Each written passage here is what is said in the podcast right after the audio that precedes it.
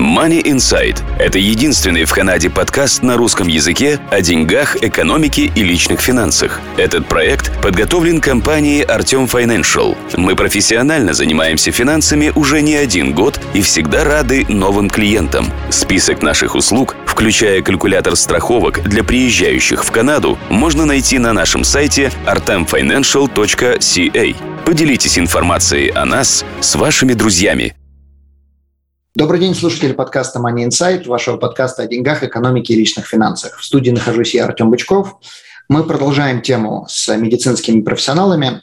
Сегодня мы поговорим на тему работы, на тему резидентуры, попытаемся сравнить, как медицина и как учеба и работа а, работала в, в других странах, работает в других странах и как она работает здесь. Э, Елена, добрый день. Здравствуйте, Артем. Спасибо, что пригласили. Всегда очень приятно слушать вас и э, я являюсь постоянным слушателем ваших подкастов. Это всегда очень интересно и очень рада поучаствовать. Меня зовут Елена Якименко, я из Беларуси, э, была врачом в Беларуси э, по специальности терапия, но в основном работала в госпитале в отделении гемодиализа и была нефрологом. Приехала в Канаду 9 лет назад, и сейчас э, я являюсь, э, нахожусь в резидентуре по программе, которая называется Internal Medicine, и надеюсь через год закончить эту программу и начать работать врачом. Окей. Okay. Мы решили этот подкаст, этот видеоматериал сделать от обратного. Начать с работы и потом уже перейти к учебе. Елена, расскажите, пожалуйста, и, во-первых, если вы можете сравнить работу там врачом и работу здесь, и как вообще оно здесь все выглядит. То есть насколько это сложно, насколько это выгодно, насколько это не знаю, затратно по времени, по деньгам, как-то, может, какие-то надо курсы проходить, какие-то за что-то платить. Ну, как э, вы же обсуждали с э, моими коллегами в предыдущих видео, для того, чтобы стать врачом, э, недостаточно просто закончить университет на постсоветском пространстве или даже где-то в других странах нужно ну, подтвердить свой диплом и затем, я не буду возвращаться к процессу, но получить лицензию и получение лицензии вовлекает в себя прохождение резидентуры, как правило. И если говорить конкретно о работе врачом, то, конечно же, работа очень, очень сильно отличается. Отличается по нескольким моментам. Во-первых, если мы разделяем то, что называется у нас врач общей практики или family doctor. Эм, я скажу о них, потому что в основном это основная масса врачей из постсоветского пространства, которые оказываются в семейной медицине. Они, э, конечно же, в основном работают в офисе и принимают пациентов, но э, я думаю, что немногие знают, что family доктора могут работать и в госпитале также.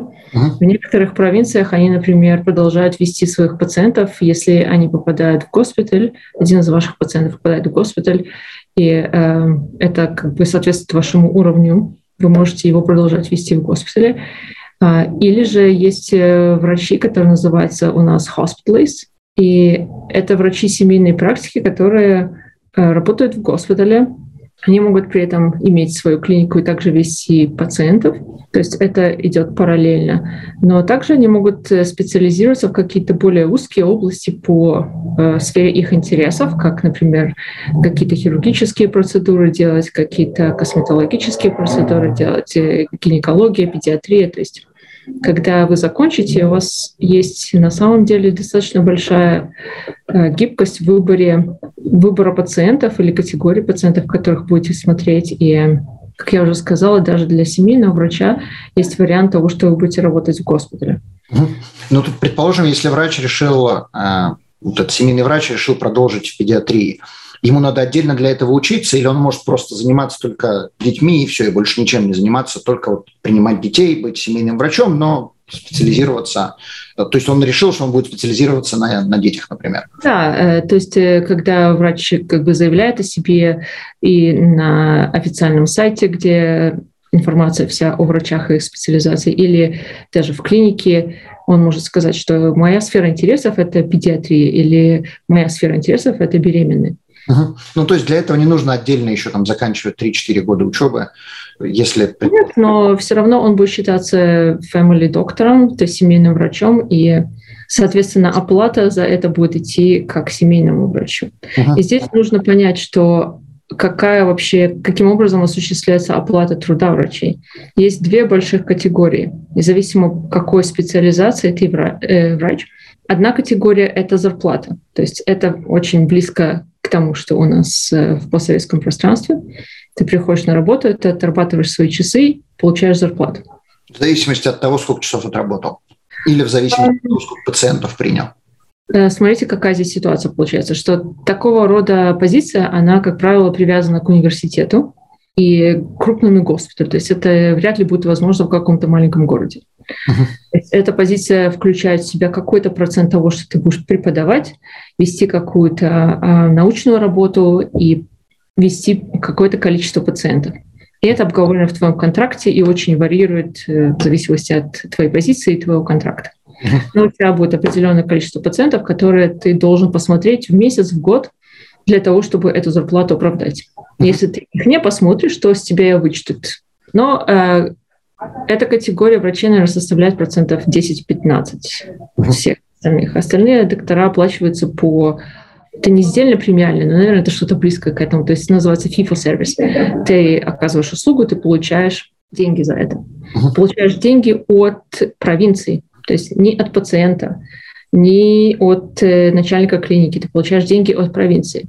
Как это осуществляется? Каждый врач является, по сути дела, предпринимателем и имеет свой собственный как бы маленький бизнес, скажем так, да, со всеми составляющими этого процесса. И Соответственно, он ведет учет, кого и как он принимает, и это все он подает в провинцию, там, где он работает, и провинция оплачивает ему, соответственно, с, это называется fee schedule, то есть, соответственно, с уровнем, который установлен на провинциальном уровне или на уровне Канады в общем. То есть ты не можешь сделать себе больше или меньше, но здесь есть огромное количество модификаторов, так называемых, которые определяют, как они будут оплачиваться, скажем так, по, по э, зависимости от той работы, которую они делают. И, естественно, это очень сильно варьирует в зависимости от того, э, или ты family доктор, который просто принимает, или ты делаешь какие-то процедуры, или э, принимаешь каких-то сложных пациентов. От этого все зависит. Окей. Okay. То есть, предположим, если мы возьмем врача, который принимает 20 пациентов в день, я условно говорю, понятия не имею, сколько они принимают в день, и врача, который принимает 10 пациентов в день. Может быть такое, что они будут зарабатывать одинаковые деньги, потому что тот, кто принимал 10, он, у него были более сложные какие-то процедуры, не знаю, клизмы ставил, там в ушах ковырялся, а тот, кто э, принимал 20, э, он э, аспиринчик выписывал.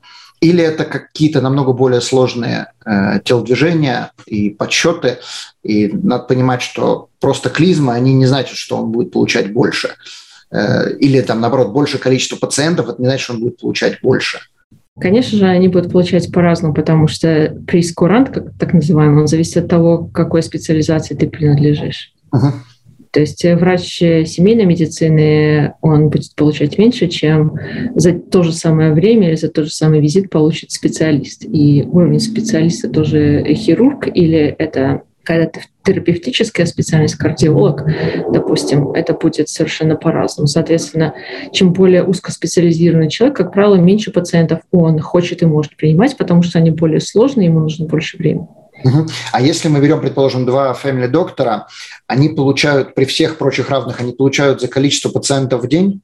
То есть э, как бы есть какая-то заинтересованность принимать как э, на конвейере там, по 20, по 30, по 50 человек, 5 минут на человека, и ему, соответственно, платят за человека, а не за количество времени, которое он провел. Конечно же, есть такой момент. Ты, э, тебе платят от количества времени. Здесь есть несколько таких лимитирующих моментов. Во-первых, ты не можешь принимать больше, чем 4 человека в час. На данный момент это э, лимит. И, по-моему, 40 человек в день. Опять же, это зависит от провинции, но для семейного врача. Uh-huh. Но надо понимать, что важен такой момент, что помимо того, что ты принимаешь пациентов, у тебя есть огромный кусок работы, которую никто не видит и которая, по сути, тебе не оплачивается, но все равно тебе нужно время на это тратить. То есть тебе, во-первых, нужно все свои э, счета, все вот это вот подавать э, и вести учет для этого всего. Кто-то нанимает отдельного человека, который этим занимается. Понятно. Ну, то есть, получается, если врач нанимает отдельного человека или если он где-то в офисе работает, то это будет списываться как расход.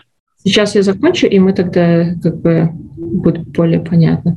Другой аспект работы — это звонить пациентам и напоминать им о их аппоинтментах или э, смотреть, какие результаты анализа, потому что вы получаете результаты анализов лично всех пациентов, вы должны всех просматривать, или отвечать на какие-то письма и на какие-то запросы из судов и так далее. То есть какую-то часть этой работы, естественно, могут делать помощники в офисе, для этого они нужны, у кого-то это просто секретарь, у кого-то это медсестра, у кого-то это целый как бы штат людей, которые занимаются, включая ассистентов докторов и так называемых э, э, nurse practitioners, которые э, практически функционируют на уровне врача. Что, естественно, ты будешь за это платить. Это зависит от того, ты входишь в какую-то клинику, являешься одним из врачей в какой-то большой клинике, и ты будешь платить так называемый overhead – Угу. То есть это, расходы, которые... Да. Угу. Расходы, э, которые будут покрывать медсестер, твои, твои офисные расходы, то есть все. Когда ты не являешься владельцем клиники, ты платишь какой-то процент, как правило, это начинается от 30%, но может быть и выше э, до 50, в зависимости от твоей специализации, опять же. Это регламентировано? как-то вот эти 30 или 50? Я думаю, что нет, это зависит от, э, как ты договоришься, но существует какая-то общая планка такая, 30%. Угу. То есть 30% мы берем от э, заработков врача, который вот, 40 пациентов к нему пришли в день, он получил... 30 он отдал процентов. Отдал на расходы, окей. Но это не считая электричества, помещения, еще чего-то, что он должен... Нет, это, как, как правило, включает все вообще. А, окей, понятно. Если ты не являешься владельцем клиники, если ты являешься владельцем клиники, соответственно, это включает э, вот эту всю головную боль э, по наему персонала. Э, тебе нужен менеджер, тебе нужны офисные работники, тебе нужны медсестры и так далее. То есть это достаточно сложно, но все равно очень многие люди выбирают именно этот путь, чтобы быть э, самому себе хозяином. Здесь возникает Э, как бы две проблемы. Первая проблема – надо быть врачом, а вторая проблема – надо быть бизнесменом или бизнесвуменом, говорят. Потому что это одно э, не всегда вытекает из другого. То есть хорошие врачи не обязательно будут э, уметь хорошо вести бизнес, потому что нанимать там, ассистентов, нанимать менеджмент, нанимать, не знаю, выбивать деньги из Альберта Services, ну, условно выбивать. Всем этим заниматься, может, врачи не хотят этим заниматься и не умеют, и ну, кто-то же должен делать, соответственно, надо нанять правильных людей. Это выбор, это твой личный выбор, то есть тебя никто не заставляет делать так или иначе, то есть что кому удобно. Как, как выберешь, понятно. Хорошо. Э, Но, ну, в принципе, есть стимул работать и принимать по 40 пациентов в день, то есть что потом человек будет с этим, врач потом будет с этими счетами делать, это уже он сам решает. Если он хочет работать по 16 часов в сутки, работать 8 с пациентами, работать 8 с бумажками, ну, его решение, в принципе. В принципе, да, вопрос качества жизни и баланса. Не, ну, я, я исхожу, ну, скажем так, возможность. Каждый, каждый сумасшедший с ума сходит по-своему. Если человек, предположим, решает жить не в каком-то крупном городе, там, Альберте, ну, в смысле, Калгари, Эдмонтоне, а решает поехать на какой-то глубокий север к Мишкам, будет ли это оплачиваться э, значительно больше, чем это оплачивается в Альберте? Есть ли какие-то еще преимущества? То есть, например, там, в будущем он может больше из-за этого зарабатывать, или, не знаю, или отпускных у него будет больше, или еще какие-то плюшки. Угу. Смотрите, э, получается, во-первых, никаких отпускных ни у кого нет, потому что как поскольку ты являешься своим э, собственным э, как бы хозяином своей жизни, ты сам себе для себя решаешь, сколько тебе работать, как тебе работать, когда тебе брать отпуск. В этом, если ты, мы все говорим о клинике и о том, если ты являешься сам себе. И даже если ты работаешь в государстве, у все равно есть достаточно э, большой, большое пространство для гибкости. Я объясню почему. Но нужно понимать, что в чем большая разница? В том, что врачи, скажем, из всех постсоветских стран, ты пришел на работу, ты отработал, и, в принципе, у тебя голова не болит ни о налогах, ни о том, как э, вести отчет о своих пациентах, ни о том, кто платит за свет, за газ и так далее. Uh-huh. Здесь это все на тебе. И даже если ты не являешься хозяином своей собственной клиники, а работаешь на кого-то, то все равно нужно понимать, что для того, чтобы тебе практиковать, тебе нужна как бы финансовая команда. То есть тебе нужен личный бухгалтер, тебе нужен финансовый адвайзер, который будет помогать тебе все вот эти вот доходы распределять. И э, поскольку зарплаты мы не будем как бы озвучивать, это можно загуглить легко, но зарплата позволяет тебе откладывать какую-то часть денег, и куда ты и как ее будешь откладывать, это достаточно актуальная тема. Угу. тебе нужен человек, э, который будет заниматься всеми твоими счетами и подачей все, э, всех этих счетов, чтобы ничего не упустить, чтобы все было правильно закодировано и так далее. То есть это большой кусок работы. Кто-то нанимает своих э, членов семьи на это, кто-то нанимает совершенно других людей. Из расходов, которые тебе предстоят, тебе нужно платить за ежегодно за лицензию, тебе нужно платить за так называемый insurance, malpractice insurance, то есть если где-то что-то произошло не так, и тому пациенту ампутировали, понятно. Да, существует, э, скажем, организация, которая помогает защищать докторов, поскольку ни один доктор не проходит свою карьеру без каких-то судебных процессов. Это ну, нормально. Ошибки в а. разных... И разных... эта лицензия, она может стоить, точнее не лицензия, а страховка, она может стоить достаточно дорого. Для хирургической специальности мы говорим о четырехзначных, пятизначных цифрах. Да, понятно. Вот, Но а... там врачи зарабатывают немножко э, немаленькие деньги, скажем так. То есть... Да, теперь я хочу сказать о другом аспекте работы, как ты можешь работать, э, работа в госпитале. Uh-huh. Если в офисе это зависит от того, сколько минут ты потратил на, на пациента, то есть э, это достаточно лимитированное количество, то в госпитале ты тоже получаешь тот же FIFO-сервис, но там немножко другая идет система расчета. И если сравнивать, сколько врач зарабатывает в офисе, сколько он зарабатывает в госпитале, то в госпитале он зарабатывает в разы больше. В разы или на проценты? В разы. Вы сейчас подчеркнуть в разы. Окей. То есть если там, предположим, врач зарабатывает 100 тысяч как пример, то есть я цифры вообще абсолютно с потолка беру, но я думаю, что они приблизительно адекватные. Если врач может там семейно зарабатывать 100-150 тысяч, это, скажем так, ничего особенного в зарплате здесь нету, то в госпитале он может зарабатывать 400. Э, ну, условно. 400, но 300. Окей, понятно. Ну, то есть но... не маленькие деньги. Окей, хорошо. А как тогда попасть, соответственно, тут же вопрос у всех будет, а зачем я буду семейным врачом? Лучше я буду в госпитале зарабатывать 300, э, чем семейным врачом в офисе э, зарабатывать 150. Ну, тут, э, опять же, несколько моментов. Во-первых, здесь нет абсолютного разделения на или я работаю в госпитале, или я работаю в офисе, потому что в госпитале врачи работают неделями. Здесь нет такого, что ты попал в госпиталь, и ты работаешь в госпитале постоянно. Uh-huh. Врачи ротируются на любом, в любом отделении. Врачи каждую неделю меняются. Окей. Okay. И я также подозреваю, что они работают еще и по ночам. Мы э, вернемся к этому.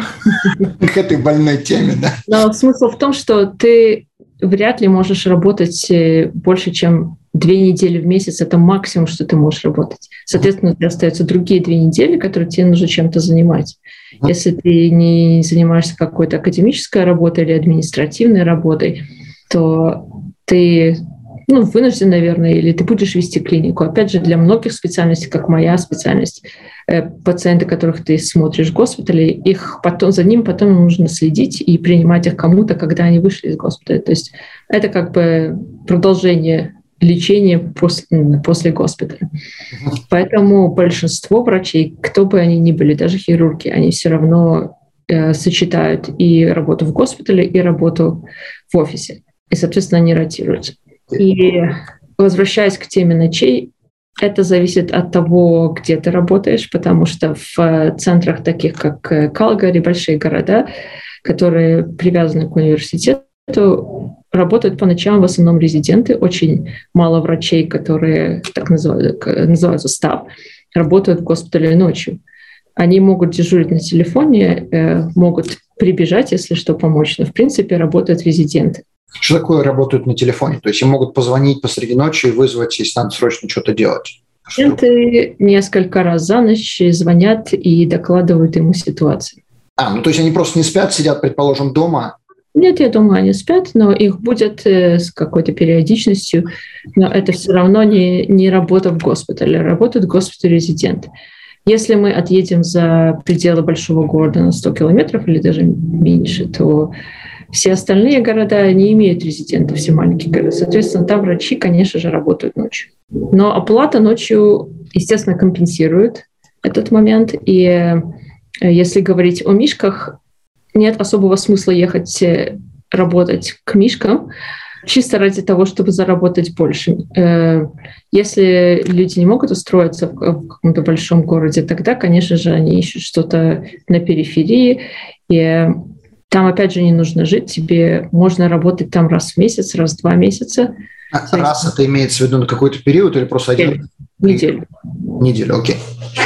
Да, и госпиталя, которые находятся на периферии, как если мы говорим о даже Редир, Форт Макмюр и, и в Альберте, то есть города, которые находятся на достаточно большом расстоянии. Там предоставляется тебе жилье и оплачивается все. То есть ты приезжаешь, ты работаешь неделю, как бы, ну, вахтовым методом фактически.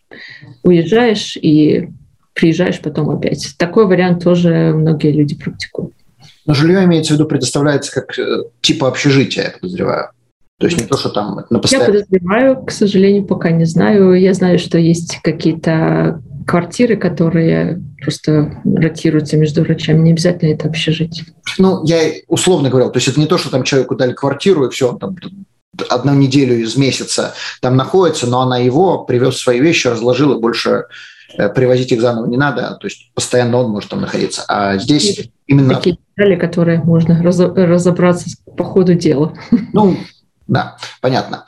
Окей, у меня вопрос. Приехали в Канаду 9 лет назад. В следующем году надеемся закончить резидентуру. Это все занимает 10 лет? Я думаю, это, конечно же, зависит от того, откуда ты начал. Если э, у тебя есть опыт работы в других странах, если ты прекрасно владеешь английским языком, если ты начал сдавать экзамен до того, как ты приехал, это, возможно, займет меньше. Меньше на сколько? Это очень индивидуально, Артем, потому что это зависит от способности человека, во-первых, быстро сдать все эти экзамены. Все равно экзамены сдаются только раз или два в год. Uh-huh. Даже для того, чтобы тебе сдать все экзамены, тебе нужно, ну, скорее всего, года два-три в таком, при хорошем раскладе.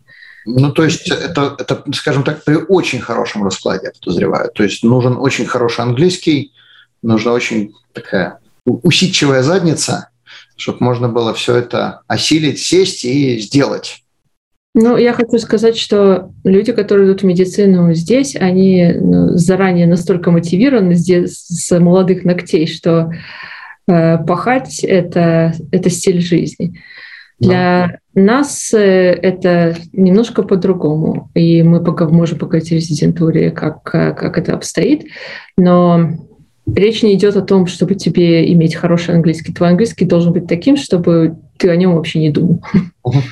Потому что, как, э, опять же, мои коллеги Анастасия и Мария, забыла имя. Мария, да. А, говорили уже, у тебя нет возможности на экзаменах пользоваться словарем, об этом нет речи. То есть, э, Время операции. Об этом не идет речь. Тебе нужно то есть у тебя английский должен на таком уровне, чтобы ты не думал об английском. То есть ты на нем должен думать, должен общаться без э, всяческих э, проблем, потому что тебе нужно решать другие задачи, будто на экзамене, будто в реальной жизни. На экзамене, я думаю, это еще... Вот когда время доходит до emergency, до какого-то, там надо действительно вопрос жизни и смерти, там не будешь думать по поводу словаря, по поводу какого-то переводчика, а там надо, да, принимать решения действительно, не думая о, о языке. Да, поэтому я хотела сказать, э, как бы за в завершении разговора о том, как по-разному обстоит работа, что ошибочное мнение, что люди идут в медицину за деньгами. Точнее, если, если они идут туда за деньгами, то многие очень меняют это мнение, потому что это не самый лучший способ зарабатывать хорошие деньги, не самый легкий способ, я бы сказала. То есть, если это не то, чем ты дышишь и живешь, и без чего ты жить не можешь, то не стоит этим заниматься. Вот. Это, это образ жизни, и учеба, она не заканчивается никогда, потому что тебе нужно постоянно конкурировать со своими коллегами, независимо от того, сколько тебе лет. Да, не, ну это понятно. Я думаю, что заработки, большие заработки – это уже результат. То есть это уже хвост. Ну, это есть другая сторона, поскольку работая, как э, сказали, по 19 часов в день, у тебя вряд ли есть желание и силы для чего-то еще. То есть э, качество жизни, если ты хочешь зарабатывать такие деньги, оно, естественно, страдает. И это такой сложный баланс, с которым все сталкиваются. Конечно. Окей, э, давайте теперь поговорим о, резин... о резидентуре. Насколько это процесс вообще учебы, практики отличается от постсоветского пространства, как это было там и как это здесь? Наверное, резидентура отличается в зависимости от страны. Я училась в Беларуси, как я уже упомянула, и наша резидентура по сравнению, она называлась интернатура, это был всего лишь год. После университета нас никто не заставлял работать по ночам, нам никто не устраивал эм, еженедельные ассессменты, у нас не было никаких проектов научных, которые мы должны презентовать и докладывать. То есть разные аспекты всей этой учебы и интенсивность, и количество стресса, оно несравнимо. Здесь несравнимо больше. Здесь несравнимо больше, требования колоссальные, нагрузка колоссальная, даже если ты идешь э, учиться в, на семейного врача, это два года, и у тебя не так много блоков или ротаций в госпитале, Поэтому наверняка это самая легкая, я бы сказала, резидентура. Пусть не обижаются на меня мои коллеги из семейной медицины. Но им, конечно же, не нужно столько дежурить, как, например, нужно нам или как нужно хирургам. Угу. А столько дежурить это в каком плане? Это количество часов в день или количество дней в неделю или, или что еще? И то, и другое. То есть э, есть определенные критерии или параметры, которые устанавливаются организациями, университетами, организациями, которые регулируют нашу работу.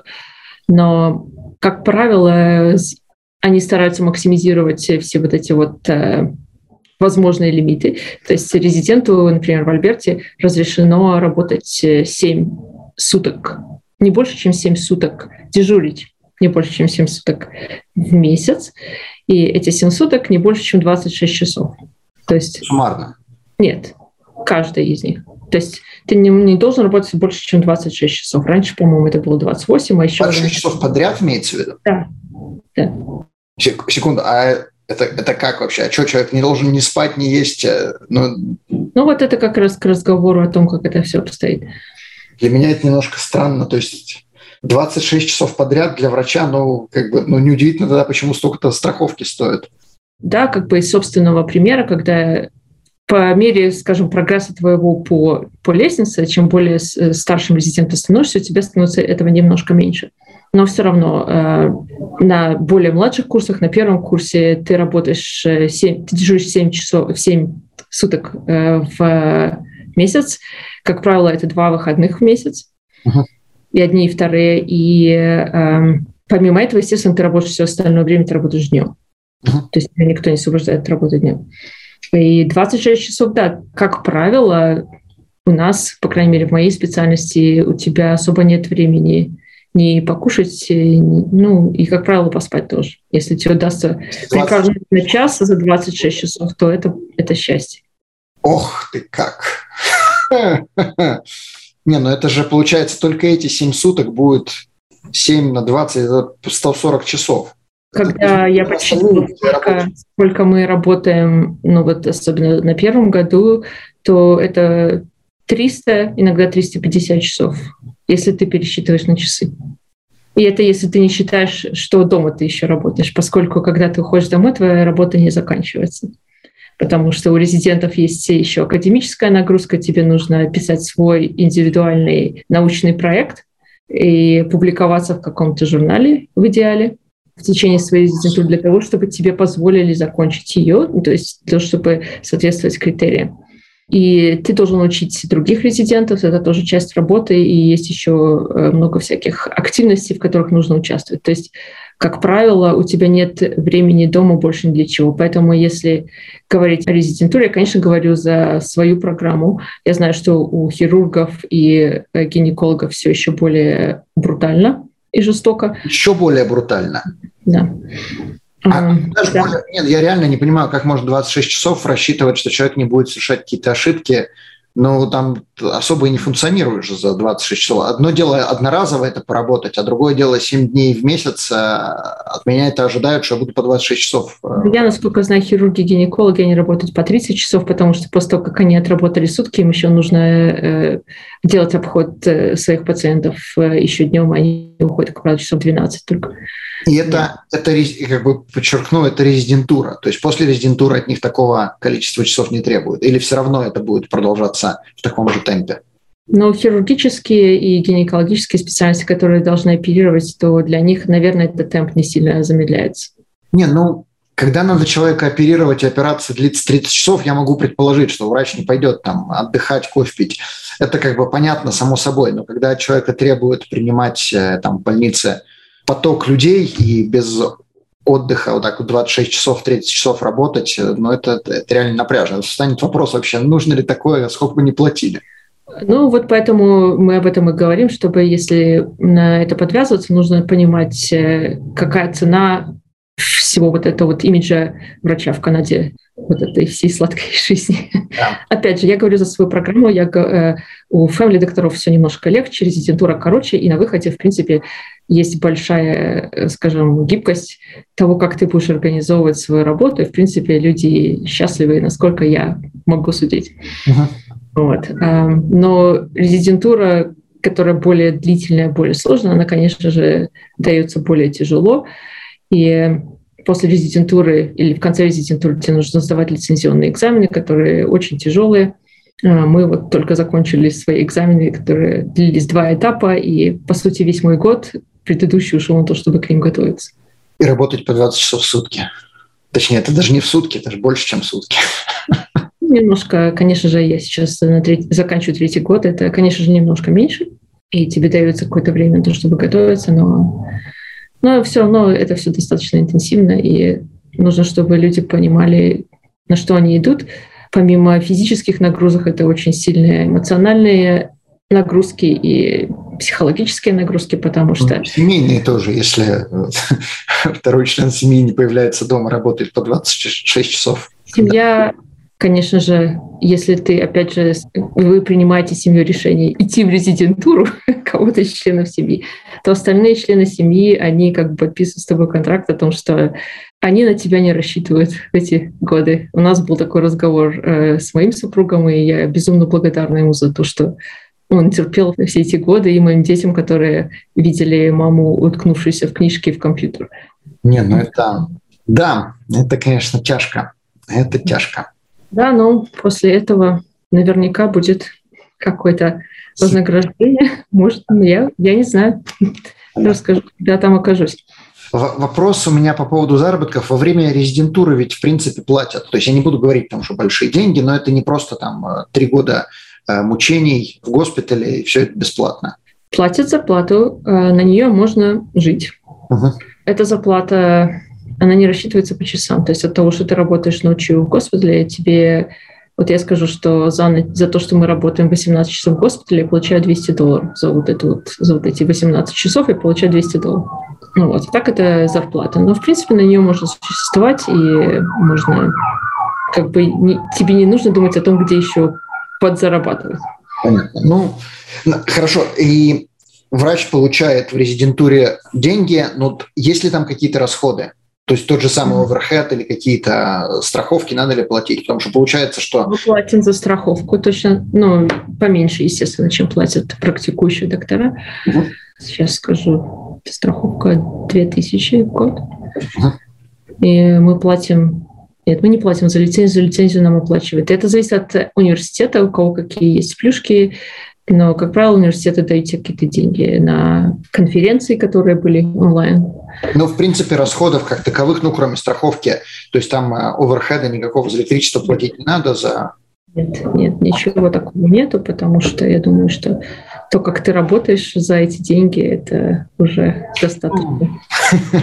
Понятно. Если человек, предположим, не сдает какой-то экзамен, там какой вариант Б? Пересдавать этот экзамен, сдавать его третий раз, сдавать его пятый раз, или есть количество, ограниченное количество? Их можно сдавать только три раза, если я не ошибаюсь. Если например, ты не сдал экзамен, а твоя резидентура уже закончилась, то ты, по сути, остаешься на улице, потому что ты не можешь работать, не получив лицензии. Экзамен ведут как лицензии. Если ты не получил лицензию, ты не можешь работать, даже если ты закончил резидентуру. Угу. То есть получается, что здесь еще есть риск, что человек может посреди там уже практически все, вот-вот виден э, свет, э, человек не сдает экзамен, второй раз, третий раз, и все, и на этом вся его карьера в медицине закончилась, все, что учились, там, не знаю, 2, 3, 5. Я бы не драматизировал таким образом, потому что все-таки программы настроены на то, чтобы тебя подготовить к этому экзамену, и существуют ресурсы и способы это делать. Я знаю людей, которые не сдавали экзамен с первого раза, но они сдавали его со второго. Не, ну то есть как бы здесь нет такого, что пытаются выжить по максимуму и потом просто специально подставляют так, чтобы человек это не сдавал. Нет, я не думаю. Экзамены сложные, но как бы специального подставления не происходит. Окей. Okay. Хорошо. Я думаю, что нам э, следует заканчивать. Единственный, наверное, последний вопрос, который я задам. Какие советы и рекомендации можно услышать для приезжающих, для тех, кто думает? Понятно, что это будут именно иммигранты, не те, кто будут учиться здесь. Я думаю, что, во-первых, найти как можно больше информации и поговорить как можно с большим количеством людей, которые уже находятся, скажем, в процессе, чтобы понять, о чем это. Не нужно этого пугаться, и это, в принципе, все достаточно реально сделать. Вопрос, сколько времени на это понадобится. То есть, э, естественно, если ты молодой человек с прекрасным знанием английского, то у тебя это пройдет, скорее всего, более быстро и менее болезненно. Uh-huh. Для людей, которые приехали позже и у которых был промежуток между тем, когда они закончили работу и начали здесь учиться, то им, конечно же, будет сложнее. Но я являюсь примером того, что все это можно сделать. Нужно просто работать сильно и как бы... Огромное желание. Идти к цели, верить в себя и, и работать. Поэтому если моя, мой разговор немножко напугал людей, то, наверное, это для того, чтобы было более более как бы трезвое понимание того, как это происходит, но это все равно реально. Лучше, лучше так. Лучше, чтобы люди опустились на землю и не думали, что вот они сейчас приедут и через 15 минут их возьмут в госпиталь здесь э, резать кого-то. Ну, и обратно это тоже верно, что это нас здесь есть, выходцев из э, бывшего советского пространства, и это значит, что это возможно. Отлично. Елена, огромное спасибо. Получил большое удовольствие, узнал много нового. Э, спасибо, что слушаете нас. Не забывайте подписываться, ставить лайки, шерить, и эту информацию вы не найдете больше нигде. Большое спасибо. До следующих раз. Всего хорошего. До свидания. Данный подкаст сделан лишь для вашей информации. Компании, инвестиции, страховые продукты и другие материалы, упомянутые в подкасте, упомянуты лишь для ознакомления и не являются рекомендацией к действию. Так как мы не знаем вашей конкретной ситуации, то мы не можем нести ответственность за ваши действия после прослушивания подкаста. Пожалуйста, обращайтесь к специалистам, если вы не уверены, как поступить. Спасибо, что слушаете нас и не забывайте задавать вопросы.